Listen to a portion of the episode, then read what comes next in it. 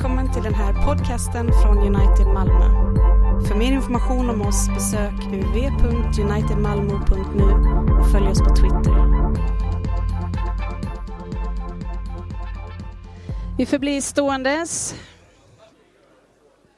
Och så lyssnar vi till eh, dagens predikotext från första Korinthierbrevet kapitel 15 och från vers 12 och framåt.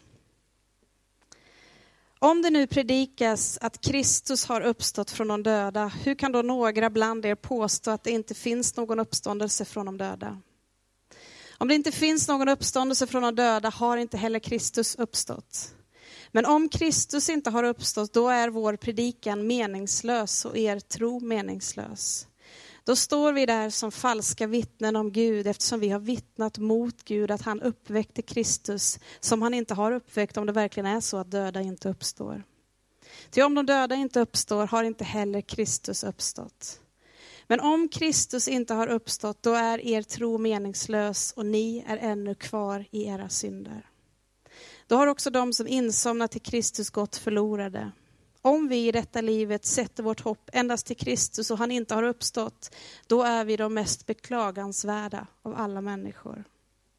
Men nu har Kristus uppstått från de döda som förstlingen av de insomnade. Det eftersom döden kom genom en människa så kom också de dödas uppståndelse genom en människa. Liksom i Adam alla dör, så ska också i Kristus alla göras levande. Detta är Guds ord till oss. Amen. Vi eh, har kommit till sista delen i den här serien där vi lägger ut den apostoliska trosbekännelsen. Eh, och eh, det är en bekännelse som vi vet om nu som vi delar med hela kyrkan genom alla traditioner och alla generationer bakåt i tiden. Och som vi bekänner oss till. Och idag så har vi kommit till det sista påståendet som är att vi tror på kroppens uppståndelse och det eviga livet. Och det är det här vi sätter vårt hopp till som kristna. Att vi en dag ska uppstå i en ny kropp eh, och vi ska få leva för evigt tillsammans med Gud i evighet. Låt det sjunka in lite grann. Eh, vi skulle kunna använda uttrycken att vi eh, hoppas, vi förväntar eller vi ser fram emot kroppens uppståndelse och ett evigt liv. För det är det det också innebär. Den nicenska trosbekännelsen som vi också bekänner oss till säger att vi förväntar, Ehm, vi förväntar kroppens uppståndelse och den kommande världens liv. Och det är här vårt kristna hopp ligger. Vi ska inte för alltid leva i eh, leva kvar i den här syndfulla världen som vi är nu, full av ondska, begär, självupptagenhet och elakhet, utan en dag ska allt det försvinna. En dag ska all ondska, en dag ska alla tårar, all sjukdom, all smärta, all plåga, allting det som eh, vi inte vill ha, allt det onda, det ska, få, det ska försvinna och vi ska få leva tillsammans med Gud själv i en ny himmel och ny jord. Och det vi ska göra då är att vi ska kolla på detta eh, och se vad det innebär och vad det betyder för oss idag. Eh, och, eh, men det vi inte ska göra, det är att vi inte ska ge en steg för steg beskrivning på hur det här ska gå till. Eh, det är många som har försökt göra det genom historien och hitta nummer och datum och allt möjligt på exakt hur det här kommer att gå till, exakt hur den sista tiden ska se ut.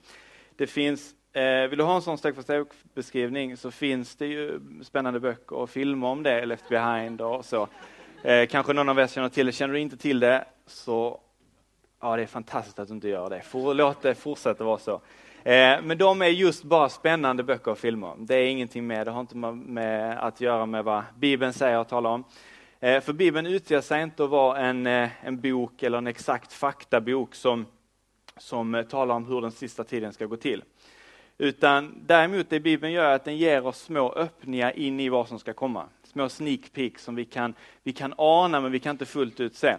Eh, någon har sagt att Bibelns språk om evigheten eh, och om livet efter döden, det är som en eh, vägskylt som pekar in i en dimma. Vi kan se vad som står på skylten men vi vet inte helt vad som finns där borta, hur det ser ut där borta.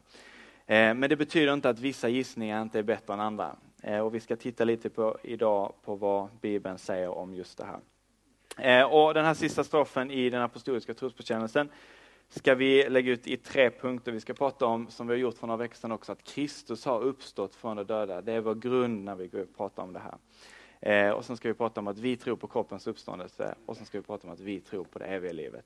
Otroligt enkelt, eller eh, Men vi börjar eh, i kronologisk ordning med den första punkten. Att Kristus har uppstått från de döda. Och vi läste i dagens första vers att om det nu predikas att Kristus har uppstått från de döda, hur kan då några bland er påstå att det inte finns någon uppståndelse från de döda? Och vi kan se här att Paulus han bemöter en fråga eller kanske en villolära eh, som funnits i församlingen i Korint. Nämligen den att det inte finns någon uppståndelse från de döda. Eh, och vi talade här, som vi sa för eh, några veckor sedan, om eh, det här med att Kristus har uppstått från de döda. Eh, och att, att det är så, att Kristus har uppstått från de döda, det är grunden för vår kristna tro. Paulus skriver att om Kristus inte har uppstått, då är er tro meningslös och ni är ännu kvar i era synder. Om inte Kristus har uppstått så kan vi inte glädja oss över de goda nyheterna som vi får reda på, och vi får ta del av i Nya Testamentet. Um, Jesu uppståndelse det är en förutsättning för att vår synd ska vara förlåten. Vi kan inte sjunga de sångerna som vi sjöng i lovsången, lovsången idag om inte Kristus är uppstånden.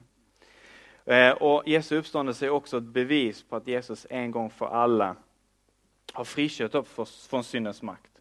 Och precis som liksom synden kom in genom en människa i, i världen, genom Adam, så har också syndens makt blivit besegrad genom människa, en människa.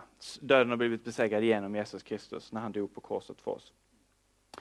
Eh, och det är det vi kan ha med oss, och det är det vi måste ha med oss när vi går in och tittar på de här punkterna. Och att Jesus faktiskt uppstod från de döda är avgörande för att vi ska få del av den här rättfärdigheten genom nåd som vi talar om mycket. Men det är också en avgörande faktor, en annan aspekt, nämligen att vi alla en dag, precis som Kristus, ska uppstå till ett nytt liv med honom. Ett nytt liv som inte slutar med död igen. Det är fantastiskt om man blir upp, eh, upp, uppväckt i ett nytt liv. Men det är inte ett nytt liv som, där vi återigen kommer dö, utan ett nytt liv som kommer vara i evighet. Liksom i Adam alla dör, så ska också i Kristus alla göras levande, läste vi i sista versen. Så Jesus besegrade, besegrade döden när han uppstod från de döda. Och det här är grunden som vi har med oss in i kommande två punkter. Och då pratar vi om, eh, vi tror på kroppens uppståndelse. Och det trosbekännelsen talar om i dagens påstående talar om vad som händer i livet efter detta. Vad som händer efter döden. Och många av oss vi har en eh, avlägsen relation till döden. Och vi trivs med det.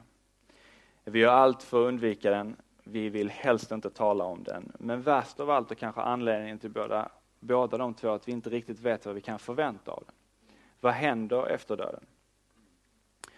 Det finns två saker som jag vill säga om det. Det, är att, det första är att döden är oundviklig för oss. Det vi vet med säkerhet om döden det är att vi inte kan komma undan den. All vår erfarenhet av mänskligt liv talar om att vi kommer alla en dag att dö. Det går inte att undvika döden. Och i vår frustration och i vår ängslan av den vetskapen, så, eh, och i den vetskapen att döden kommer faktiskt närmare dag för dag, så skapar vi olika vägar för att orka med och leva med det faktum att döden närmar sig. Vissa av oss vi tänker att är det ändå kört och jag en dag kommer dö, då gäller det att ta vara på livet så mycket som möjligt som jag bara kan nu. Då, eh, då kan jag bara leva på och jag, det bästa jag kan göra är att göra så att jag får ett så bra liv som möjligt tills den dagen jag dör. Så jag söker lycka, jag söker framgång i det här livet, jag försöker göra allting som tjänar mig och mig själv och mina syften det spelar ingen riktig roll om det sker på ett orättfärdigt eller rättfärdigt vis, för att så länge jag får ut så mycket som möjligt av det. Och andra skapar sig en mystisk bild av livet efter det här och, och finner sitt hopp i att, i att eh, vi har en tanke om att efter det här livets slut kommer vi gå in i en annan dimension och leva vidare, kanske som någon annan eller något annat. Eh, och man längtar efter, det här livet, eh, efter att det här livet ska få försvinna så att man blir, fria, blir befriad från den här materiella fruktansvärda världen. Och det skapar en form av likgiltighet och eh, i förlängningen en ångest över livet. Och det är ganska likt egentligen, precis som vi tänker idag, att antingen tänker vi att vi tar vara på så mycket som möjligt för sen är det slut, eller så längtar vi efter att vi ska bli av med det här som vi har nu och vi ska få leva vidare som någon ande i, i något vakuum i framtiden. Det är ganska likt hur man resonerade under Jesu tid. under och efter Jesu tid faktiskt. Det fanns de som trodde att det inte fanns något liv efter detta. Och man levde på i utsvävningar och i moralisk likgiltighet. Man tjänar sig själv och man använder egoism som en form av överlevnadstaktik för att få ut så mycket som möjligt av det här livet. Och så fanns det de som trodde att kroppen inte skulle återuppstå, utan att vi i livet efter detta äntligen blir av med våra onda kroppar och att vi blir befriade att leva bara som själar i en annan värld bortom denna. En typ av gnosticism. Men vad vi tror och tänker om döden och livet efter detta, det påverkar hela vår världsbild och det påverkar hur vi lever våra liv i den världen. Eh, för oss som kristna så är det därför otroligt viktigt att vi får ett rätt, en rätt förståelse av döden och att vi lär oss vad Bibeln säger om det. Det var den stora teologen Forrest Gump som ni säkert har hört talas om. Eh, hans mamma lärde honom att eh, dying is a part of living. Och man kan ju förstå fullt ut eh, vad hon menar med det. Och det är så vi resonerar ganska ofta för att kanske på något sätt avdramatisera det här med döden. Men om vi ska vara riktigt hårda och, eh, tittar på det här utifrån Bibelns perspektiv så är det inte riktigt så att Bibeln, Bibeln säger inte att dö, döden ursprungligen var en del av livet. Utan när Gud skapade världen så skapade han den perfekt och han gav den liv och där fanns inte död.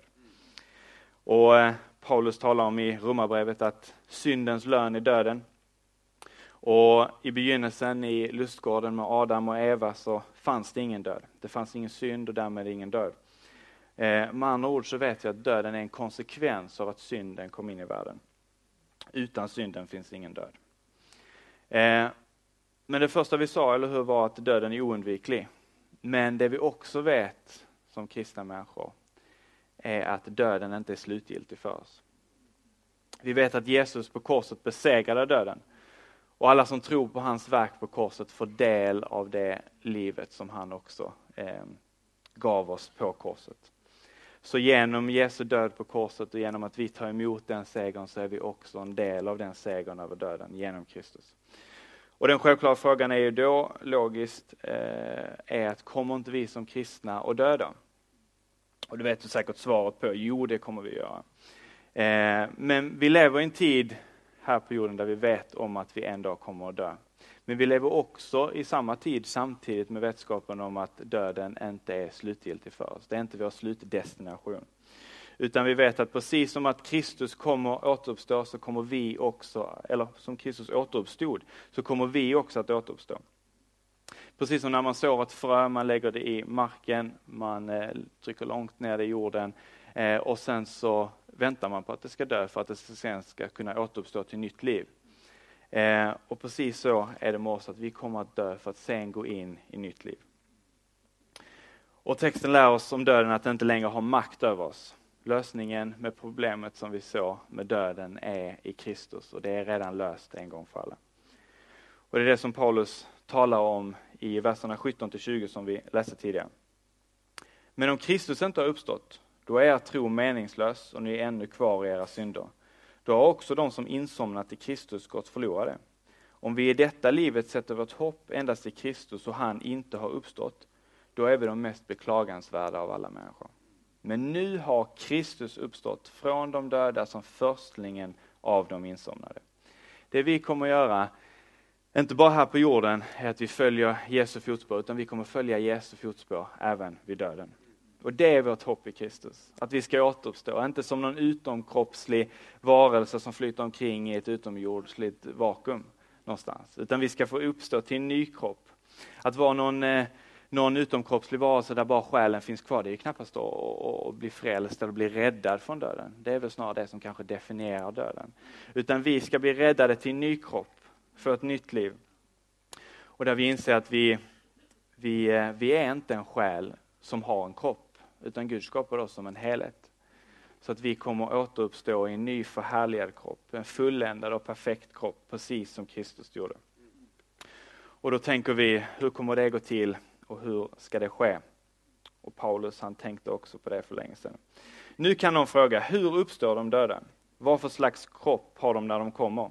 Du är oförståndig, Vad du så får inte liv om det inte dör och vad du sår har inte den gestalt som ska bli till utan är ett naket korn, kanske av vete eller av något annat slag. Men Gud ger en sådan gestalt som han har velat och åt varje frö dess egen gestalt. Inte allt kött är av samma slag. Det är skillnad mellan, kropp, mellan människors, husdjurs, fåglars och fiskars kött. Det finns också himmelska kroppar och jordiska kroppar, men de himmelska kropparnas glans är av ett slag, de jordiska kropparnas glans av ett annat slag. Solen har sin glans, månen en annan och stjärnorna ännu en annan. Den ena stjärnan skiljer sig från den andra i glans, så är det också med de dödas uppståndelse. Det som sås förgängligt uppstår oförgängligt. Det som sås i vanära uppstår i härlighet och det som sås i svaghet uppstår i kraft. Den kroppen som vi har idag här på jorden, den eh, bryts ner dag för dag. Den bär tecken och eh, vi kan se, vi kan se saker i vår kropp, att det, inte är, någon, det är någonting som inte riktigt står rätt till. Den bär tecken från syndafallet. Och sjukdom, svaghet och förfall.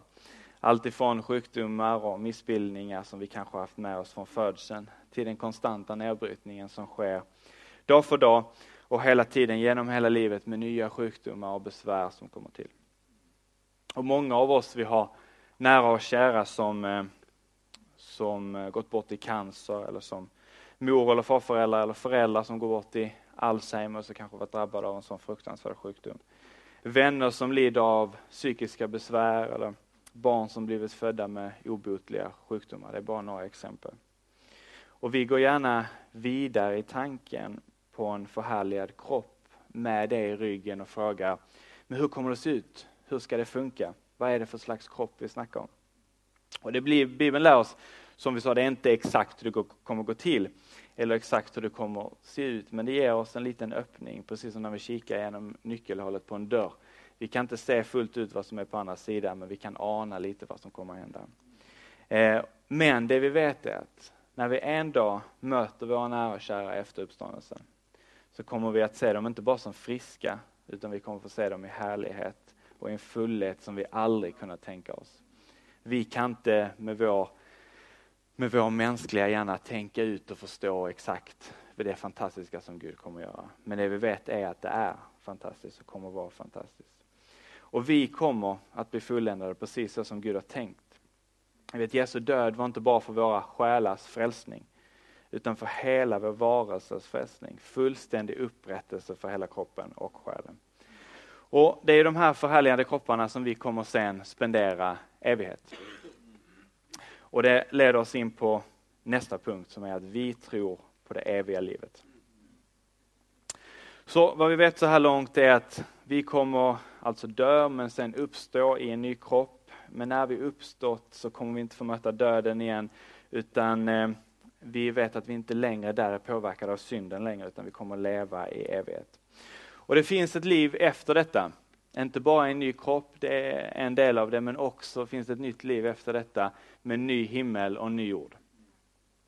Men tvärt emot vad många av oss har fått höra, kanske när du växt upp i kyrkan eller om du har varit med i en församling under lång tid, så kanske du har fått höra att vi ska fara iväg och vi ska åka till himlen, till landet långt borta.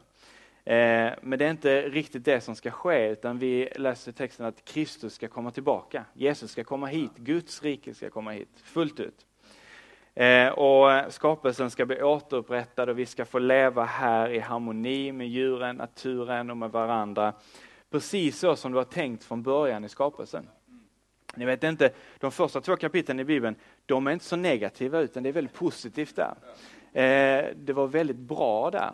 Eh, och vi läser när Gud har liksom, han är på sjätte dagen och han har skapat hela jorden och världen och det finns en reflektion med i den här texten som i vers 31. Gud såg på allt han hade gjort och se, det var mycket gott. Det låter inte som han ångrar sig så jättemycket. Det fanns inte jättemycket eh, ångest i det. Men det är inte bara vi människor som vi sa, som kommer att återupprättas, utan hela skapelsen kommer att bli vad den fullt ut var tänkt att vara från början. Gud skapade jorden och allt som fanns på den och han sa att det här är gott, det är mycket gott. Men sen kom synden in i världen och förvrängde det goda eh, och gjorde så att vi människan inte bara eh, använde skapelsen utan vi började utnyttja skapelsen. Sen vet vi att för vår, för vår frälsning så kommer, kom Jesus och dog på korset så att vi kunde få ta del av det verket i den beser, och besegra döden på det sättet. Men vid den slutgiltiga frälsningen, när Jesus Kristus kommer tillbaka till den här jorden, så kommer inte Gud att överge sin goda skapelse. Utan eh, han kommer att se till, bara för att det gick fel någonstans på vägen. Alltså tragiskt om det skulle vara så att Gud sa att Nej, men det här var inte bra, vi kastar bort det. Utan Gud kommer att övervinna det och han kommer att återställa upp och återupprätta allting till härlighet, så som det var tänkt att det skulle vara från början. Och vi ser en liten, eh, vi ser en liten, eh, en liten eh, aning om det i Uppenbarelseboken, kapitel 21, första fyra verserna. Och jag såg en ny himmel och en ny jord, till den första himlen och den första jorden hade försvunnit och havet fanns inte mer. Och jag såg den heliga staden, det nya Jerusalem, komma ner från himlen, från Gud, redo som en brud som är smyckad för sin brudgum. Och jag hörde en stark röst från tronen säga, se nu står Guds tabernakel bland människorna och han ska bo hos dem och de ska vara hans folk och Gud ska vara hos dem. Och han ska torka alla tårar från deras ögon. Döden ska inte finnas mer och ingen sorg och ingen gråt och ingen plåga, till det som förr var är borta. Och då säger du som sitter lite på hugget, säger du Jakob, men det står ju en ny himmel och en ny jord. Till den första himlen och den första jorden hade försvunnit. Och vi måste förstå att det här är bildspråk och att en ny jord i det här sammanhanget betyder inte ny i form av sitt ursprung utan ny i form av sin natur. Den är nygjord. Ehm, det är inte som när vi skaffar en ny klocka för den gamla inte funkar längre, så kastar vi bort den. Gud kommer inte kasta bort sin skapelse. Skapelsen var perfekt men den har blivit förvrängd och han kommer att återupprätta den fullt ut precis så som han hade tänkt att den skulle vara och ännu lite bättre. Gud kommer inte ge Satan den äran att stå och titta på när Gud kastar bort sin goda, fantastiska skapelse. Utan han kommer att se till att den blir återupprättad och fullkomlig, så som den ska vara. Och vi ser vidare i texten också att, att eh, det nya Jerusalem ska komma ner från himlen. Att Guds rike kommer hit. Det är det det menas med att vårt hopp är inte att vi ska fara och flyga utan att Guds rike kommer hit till oss fullt ut. Och vi kan läsa bara för att göra några av er lugna som eh, känner att ska vi spendera evigheten med att spela harpa, som har den tanken, jag vill bara döda den en gång för alla, med ett citat för C.S. Lewis. Det finns ingen anledning att bli orolig när människor försöker förlöjliga det kristna hoppet om himlen genom att säga att de inte vill spendera evighet med att spela harpa. Svaret till sådana människor är att om de inte förstår, kan förstå böcker som är skrivna för vuxna bör de inte prata om dem. Allt bildspråk i skriften, harpor, kronor, guld och så vidare är naturligtvis ett försök med att symbolik beskriva det som är obeskrivligt. Människor som tar denna symbolik bokstavligen kan lika gärna tro att när Kristus åt oss att vara som duvor menar att vi skulle lägga ägg. Det kan vara bra att ha i ryggen när någon kommer och säger att vi ska till himlen. Då säger du nej, vi ska stanna här för vi ska inte lägga ägg. Men, för att ta oss tillbaka då, men vad har detta för betydelse? För visst är det gott att veta att vi ska få leva för evigt på ny jord. Och vi ska få en ny kropp som är fulländad och är precis så som Gud har tänkt från början. Men finns det någonting mer i det här än bara rätt lära? Att du har koll på rätt sak vad som händer i framtiden. Och det är ju bra. Det, ska, det är viktigt att vi vet vad, vad Bibeln säger om de här sakerna. Så att vi har rätt hopp inför framtiden. Men påverkar det här på oss på något sätt idag? Vi ska läsa vad Jesus säger i Johannes evangelium 6.40. Till detta är min faders vilja, att var och en som ser sonen och tror på honom ska ha evigt liv och jag ska låta honom uppstå på den yttersta dagen. Det eviga livet är inte någonting som ligger långt fram i tiden, bakom dörren som heter döden. Utan vi har tagit emot evigt liv nu.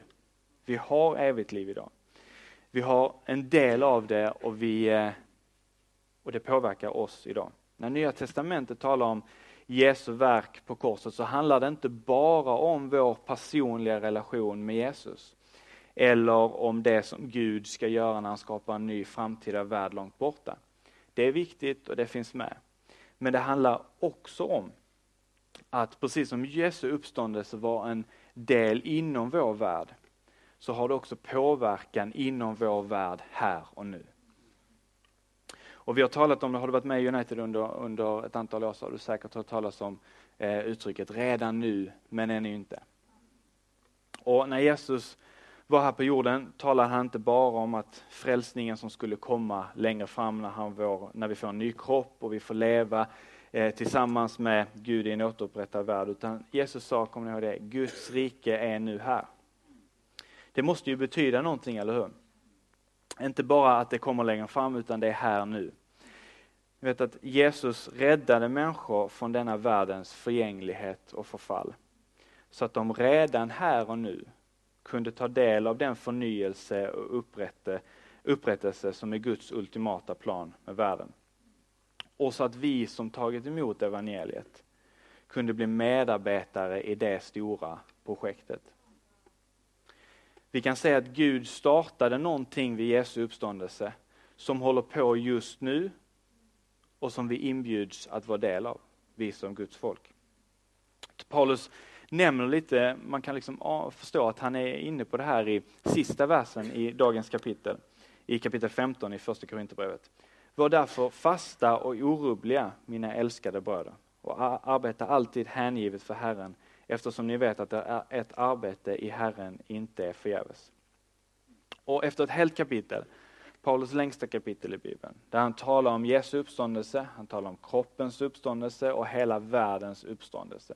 Så skulle man ju kunna tänka att han liksom skulle kunna avsluta på något snyggt sätt med att och nu, eftersom ni vet allt detta, ni vet att er kropp kommer uppstå, ni vet att världen kommer återupprättas, eh, ni vet att jag kommer att ställa till rätta med all den skit som ni har ställt till med under den här perioden på jorden. Eh, och allt det här, då skulle han ju kunna säga att luta er tillbaka, ta det lite lugnt och vänta tills jag kommer. Men det är inte det han säger. Utan han säger, stå fasta, arbeta alltid hängivet för Herren eftersom ni vet att ert arbete inte sker i onödan. Och Paulus är tydlig med att vårt nuvarande kroppsliga liv inte är värdelöst bara för att det kommer att dö. Vi vet att Gud kommer att resa oss upp, resa oss upp till nytt liv. Men vad vi gör i våra liv här och nu genom massa olika saker. Vårt arbete, när vi ber, när vi lyssnar och när vi ger undervisning och genom att vi bygger samhället, genom att vi står upp för rättvisan, genom att vi hjälper de fattiga och genom att vi skapar en sån sak som konst eller vi, vi älskar vår nästa som vår själva. Allt det är en försmak av Guds kommande rike. Och allt det här goda som vi gör, det är inte bara aktiviteter för att livet ska bli lite mer drägligt när vi är på den här jorden. Det ska kännas lite bra, det ska vara lite fint. Det är jättefint om det är fint, men det vi ser här, att det här är någonting del av någonting större, någonting som är på väg att komma. Det är detta vi menar när vi säger att vi bygger Guds rike. Luther fick en gång frågan om vad han skulle göra om han fick reda på att världen skulle gå under imorgon. Och hans svar blev att han skulle gå ut i sin trädgård och plantera ett träd. Eh, och poängen med det här är inte att vi alla ska börja odla skog. Men han förstod var vi är på väg. Och att vi redan nu har en del av det här eviga livet genom Guds nåd och kraft. Eh, och att vi är med och bygger Guds rike redan här och nu. Så varje kärleksfull handling, all konst och musik som är inspirerad av Guds kärlek och hans förunderliga skapelse. Varje minut som vi spenderar med att ta hand om människor som har det svårt runt omkring oss. Varje gärning som sprider evangeliet, som bygger upp Guds församling, allt som omfamnar och förkroppsligar Kristi kärlek istället för den här världens förgängelse och eh, eh, istället för den här världens förgängelse och allting som gör Jesus känd och ärad i den här världen. Allt det här kommer finna en väg genom Guds återupprättande kraft in i den nya skapelsen som Gud en dag kommer att skapa och återupprätta. Och därför så säger Paulus, arbeta alltid hängivet, för ni vet att ert arbete inte är i onödan. Vi bygger för framtiden. Eh, och Paulus säger också i Romarbrevet att skapelsen väntar ivrigt på att Guds barn ska uppenbaras. För att skapelsen genom de här friköpta människornas förvaltarskap av allting skapat ska bli återställt till den ordning för vilken den var skapad en gång från början. Och vi vet inte exakt hur det ska gå till. Jag har inte lovat någon gång i den här predikan tror jag att jag ska säga någonting exakt. Men eh, vi kan se en liten aning om hur det är. Vi vet inte hur tavlan som en konstnär har målat eller musiken som en kompositör har satt ihop kommer hitta sin plats in i Guds nya rike. Vi vet inte hur eh, vårt arbete mot rättvisa och fattigdom ska hitta sin plats i Guds nya skapelse. Och vi vet inte helt hur, hur det kommer att se ut och på vilket sätt vårt samhälle som vi är med genom Guds kraft och nåd och bygger kommer bestå på den sista dagen. Men det vi vet är att Guds nya skapelse, full av rättvisa, glädje, hopp för hela världen inleddes för 2000 år sedan när Jesus Kristus dog och uppstod. Ehm, och Paulus han ger oss inget fotografi av det här. Där vi kan se exakt så här kommer det att se ut och det där trädet som jag gick ut i min trädgård igår och planterade kommer förmodligen se ut så här i den nya skapelsen. Det är inte det löftet vi får. Men det som vi kan se är att vi är redan nu med och bygger det som är Guds rike och som ska bestå i evighet. Så kyrkans uppdrag, vårt uppdrag, eh, lovsångarna kan komma fram, vi ska avsluta. Vårt uppdrag är inte bara att rädda själar för evigheten. Utan Nya Testamentet, även om det självklart är en del av det. Utan Nya Testamentet lär oss att vi som kyrka även finns till för att ge en försmak av vad som ska komma. Och, som re, och redan nu börja etablera det här Guds rike som en sista dag ska överta hela skapelsen. Det är det vi är en del av idag. Och det här är självklart ingenting som vi gör i egen kraft och i egen, att allting annat behöver vi nåd och Guds kraft till, men det här ska vi minsann kämpa oss till. Utan det här gör vi genom Guds nåd, till Guds ära, genom Guds kraft. Um, men vi får vara med med Guds hjälp att upprätta det här redan nu. Gud gör det verket genom oss. Att han återupprättar det här Guds riket som ska få en dag få komma i härlighet där det inte finns någon sorg, där det inte finns någon sjukdom, där det inte finns någon olycka, ingen ångest. Utan där finns vi tillsammans med Gud själv och där ska vi få spendera evigheten. Så låt mig bara få sammanfatta kort vad vi har sagt idag. Vi vet att Kristus dog och uppstod och besegrade döden en gång för alla. Och för oss som är i Kristus är därför inte döden slutgiltig, utan vi kommer att resas upp till nytt liv med en ny kropp. Kristi seger innefattar inte bara våra själar och kroppar utan hela skapelsen kommer att uppstå i härlighet på den yttersta dagen. Och det vet vi. Men vad har det för betydelse för oss idag då? Jo, att vi har evigt liv, inte bara efter döden, utan det har redan börjat här och nu. Vi representerar och vi bygger redan nu Guds rike i förberedelse för den dag när det ska komma fullt ut i härlighet.